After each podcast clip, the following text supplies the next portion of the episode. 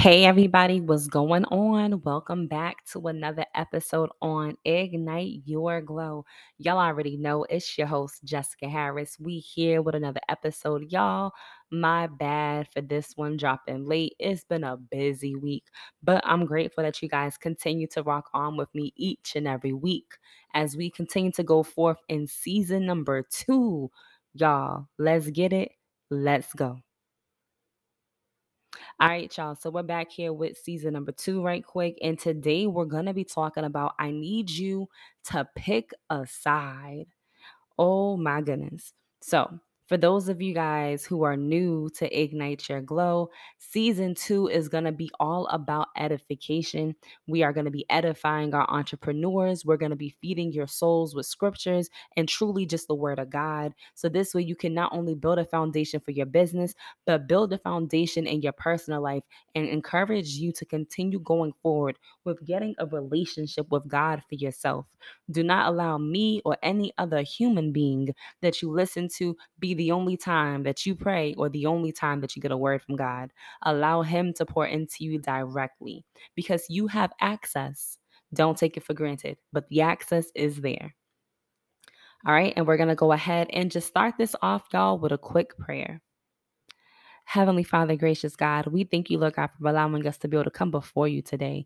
We thank you, Lord God, for the conversation we're getting ready to have. We ask right now, Lord God, that as your people are getting ready to be fed by your word, Lord God, that you just pour into them, Lord God, pour into them the very words of which they need to hear right now, Lord God. May you soften their hearts and open their minds, Lord God. May you declog their ears so they be able to hear, clear their eyes so they may be able to see the very things of which you are delivering unto their spirit in this moment, Lord God. We're thankful, Father God, for this word that is getting ready to break forth. And I pray right now, Lord God, that a hedge of protection, Lord God, goes upon this word, goes upon your people, and that they continue to be safe in all ways in every area and aspect of their life. I pray, Lord God, that you continue to meet them exactly where they are, that you continue to pour into them, Lord God, exactly what they need. In Jesus' mighty name, Lord God, we humbly pray and we say, Amen. All right, y'all, let's get it. Let's go. So, I want you guys to really come walk with me for a moment. Y'all know how it is when it comes to these, you know, episodes. I like y'all to walk with me. I like y'all to take this little stroll right quick with me. And I want you all to meet me right quick here. Come to bring your Bibles and come meet me in Mark chapter 6 right quick. Now, some of y'all may be like, Mark chapter 6, what are we doing? Well, I wanted to do something different. So, for those of you who may be following on my YouTube channel, you've noticed that I do take the scriptures and we kind of break down what's going on and then we relate it back to our lives, right? And the reason being is because the word is living. And I want you to see how the same words that are said in the Bible way back when are very relevant to exactly what the instructions are, even for today. So, let's go ahead and jump into this word, y'all. Let's jump into this word. So, in Mark chapter 6, I wanted to take y'all to a specific point where King Herod had a moment. Now, remember, today's conversation is all about choosing a side.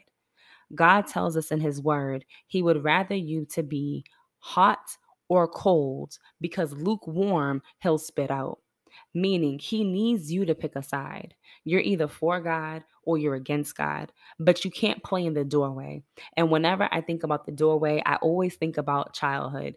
And for those of you who have young children, I'm pretty sure you can relate, right? What do you tell your kids when they keep coming in and out the house? You either tell your kids, listen, you're going to stay in this house or you're going to get out this house.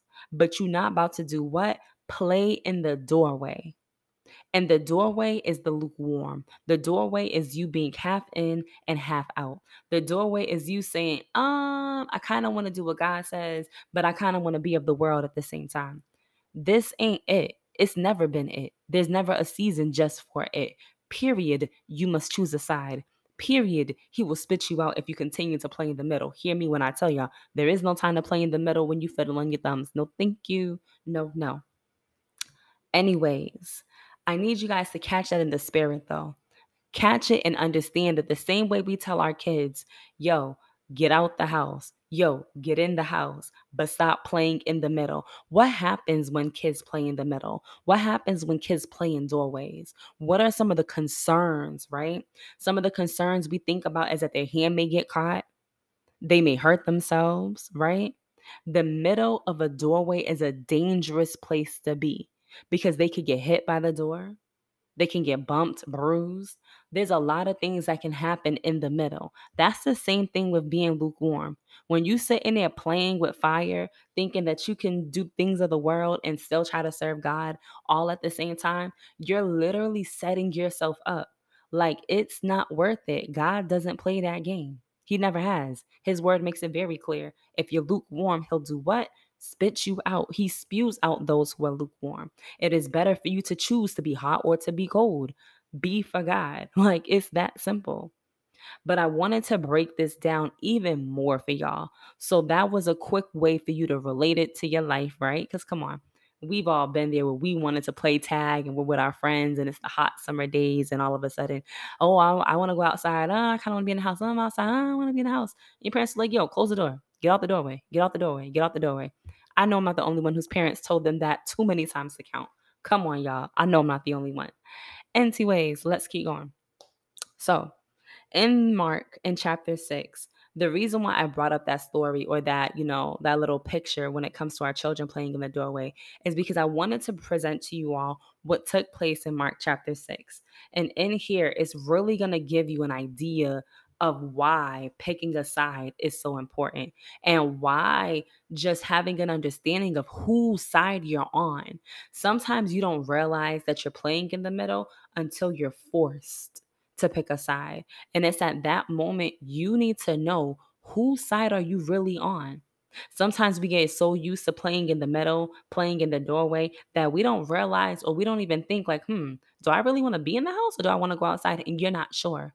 But there's going to be a moment where the door is going to close and you have to choose are you inside or outside? Are you going to be hot or are you going to be cold? Because the opportunity that you're using to be lukewarm is running out.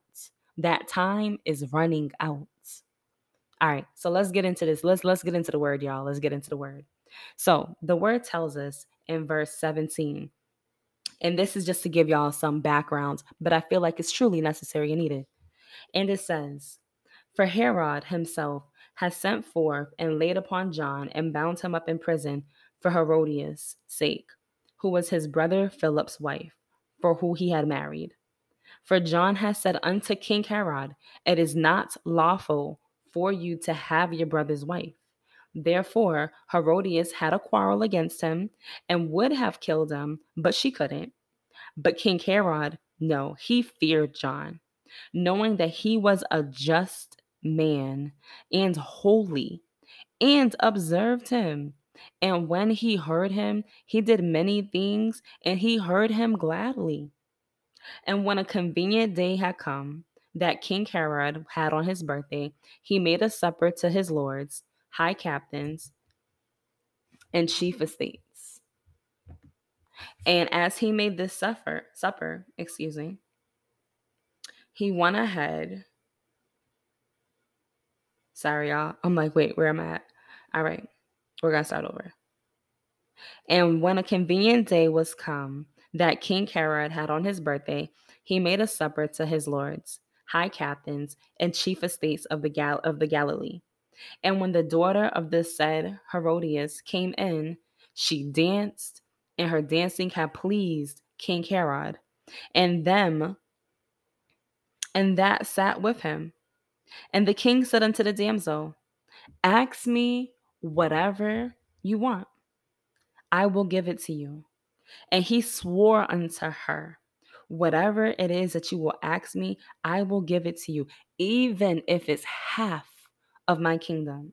So we're going to pause for a moment this man, the king, literally just said a whole mouthful, right? First, he was telling us that um, there was a point where he he was the one who put John the Baptist in jail, but he also is the one telling us that he did it because of his wife, who used to be his brother's wife, that he married, that John said you shouldn't marry, right? He also said that he was fearful of John the Baptist. Pete that. He also said that John the Baptist was holy and that when he spoke, he listened to him gladly and that he did many things. He's giving him, in a sense, praise, not like worshiping him, but simply just giving him his accolades, right? He's giving him his flowers in this moment where he's saying all of these amazing and wonderful things, but yet he still tells us that he put him in jail for who? For his wife because his wife was displeased that John had told said that um it was unlawful for them to get married. And that's the context given in this chapter, right? So now you have an idea of where his mind is at regarding John the Baptist and what kind of mind his wife had as well, knowing that he was against their very union. And let's end and and we can't forget that he has a birthday where he tells basically his stepdaughter, like, oh my goodness, we are all so pleased with your dancing that you have provided for me and my company. And I would like to give you something. What do you want? I'll give you anything. Any request that you make, I'll give it to you. Even if you request to have half of my kingdom, it'll be yours. All you have to do is ask. Now, I don't know in specific how old she is, but she does turn around to ask her mom and says, Well, what should I ask? And her mom pretty much looks at her and tells her that she wants the king. So I'll give you the exact words. She came in, she says, She went forth and said unto her mother, What shall I ask? And her mom said, The head of John the Baptist. And she came in straightway with haste unto the king and said, I will that you give me by and by in a charger the head of John the Baptist the king was put into a very uncomfortable situation. He was put into a situation where he had to make a choice. He could no longer sit in the middle. Yes, he feared John the Baptist. Yes, he knew this man was holy. Yes, he knew this man did many great things. Yes, he listened to this man gladly, right? But there came a point in time where he needed to make a choice. Was he gonna be for God or against God? Was he gonna be on John the Baptist's side, knowing that he's done nothing wrong to deserve the punishment of which his damsel was asking?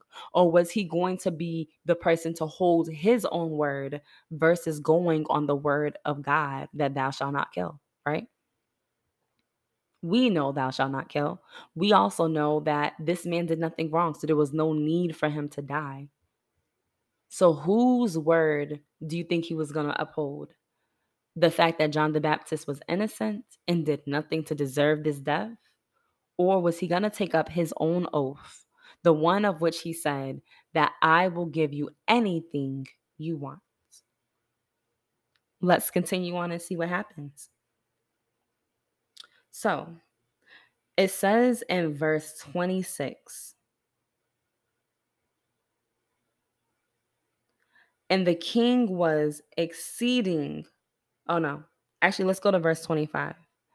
And it says, And she came in straightway with haste unto the king and asked, saying, I will that give me by and by a charger, the head of John the Baptist. And 26 says, And the king was exceeding sorry. I'm going to repeat that.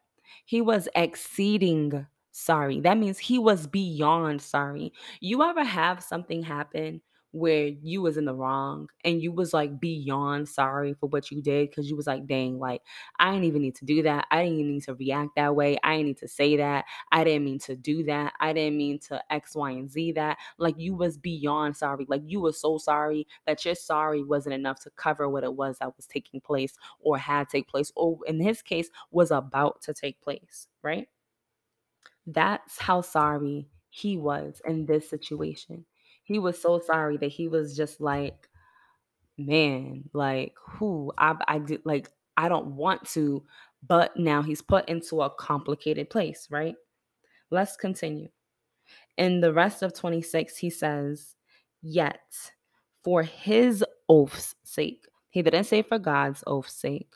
He didn't say for the sake of John the Baptist, but he said for the sake of his own oath and for their sakes, which sat with him. That means that because of the supper that he had made with these other high priests and all these other people, all these other, you know, people of status who had heard him say to this damsel that I will give you whatever you want because he made this known to her in front of all of these other people, he felt as though he couldn't revoke his word. He felt as though he couldn't take back his words. He felt as though his word had to go forth because he continues, Yet for his oath's sake and for their sakes, which sat with him, he would not reject her. Verse 27 And immediately the king sent out an executioner and commanded his head to be brought. And he went and beheaded him in the prison and brought his head in a charger and gave it to the damsel. And the damsel then gave it to her mother. Can you imagine being put in a position where you needed to make a choice? A choice where you felt so conflicted, but you knew that a choice had to be made. He had to choose if he was going to be inside or outside. He had to choose if he was for God or against God. And in this particular case, he chose clearly to be against because he chose that his oath was stronger and more important than the oath of the God that John the Baptist served he believed that John the Baptist God was not worthy of his own oath being broken, especially because it was made among other people. This is why knowing whose side you are on is important. This is why you are not able to play the fiddle in the middle. This is why you need to know if you are going to be hot or if you are going to be cold because lukewarm simply will not do. Not only will God spit you out, but there's going to be a time where you will have to make a choice. And if you don't make the choice, the choice will be made in a sense for you. Think about it. Think about it in this context. If I say that I am not sure what I want to do, that's saying that I'm not in the position to go here or there. But someone's going to shut a door in front of you, and you're going to have to turn left or turn right. You won't have an opportunity to stay in the middle. So you need to know what you're doing. You need to know if you're going to be the person who is going to be like, mm, that's a request that I must reject. Or are you going to be like King Herod, who is going to say that your word means more than the word of God, that your word means more than an innocent man's life. Because truly, I tell you, this man did nothing to deserve the death of which he received. Simply because of an oath that was made, and therefore the man didn't want to reject it because of who he made it in front of.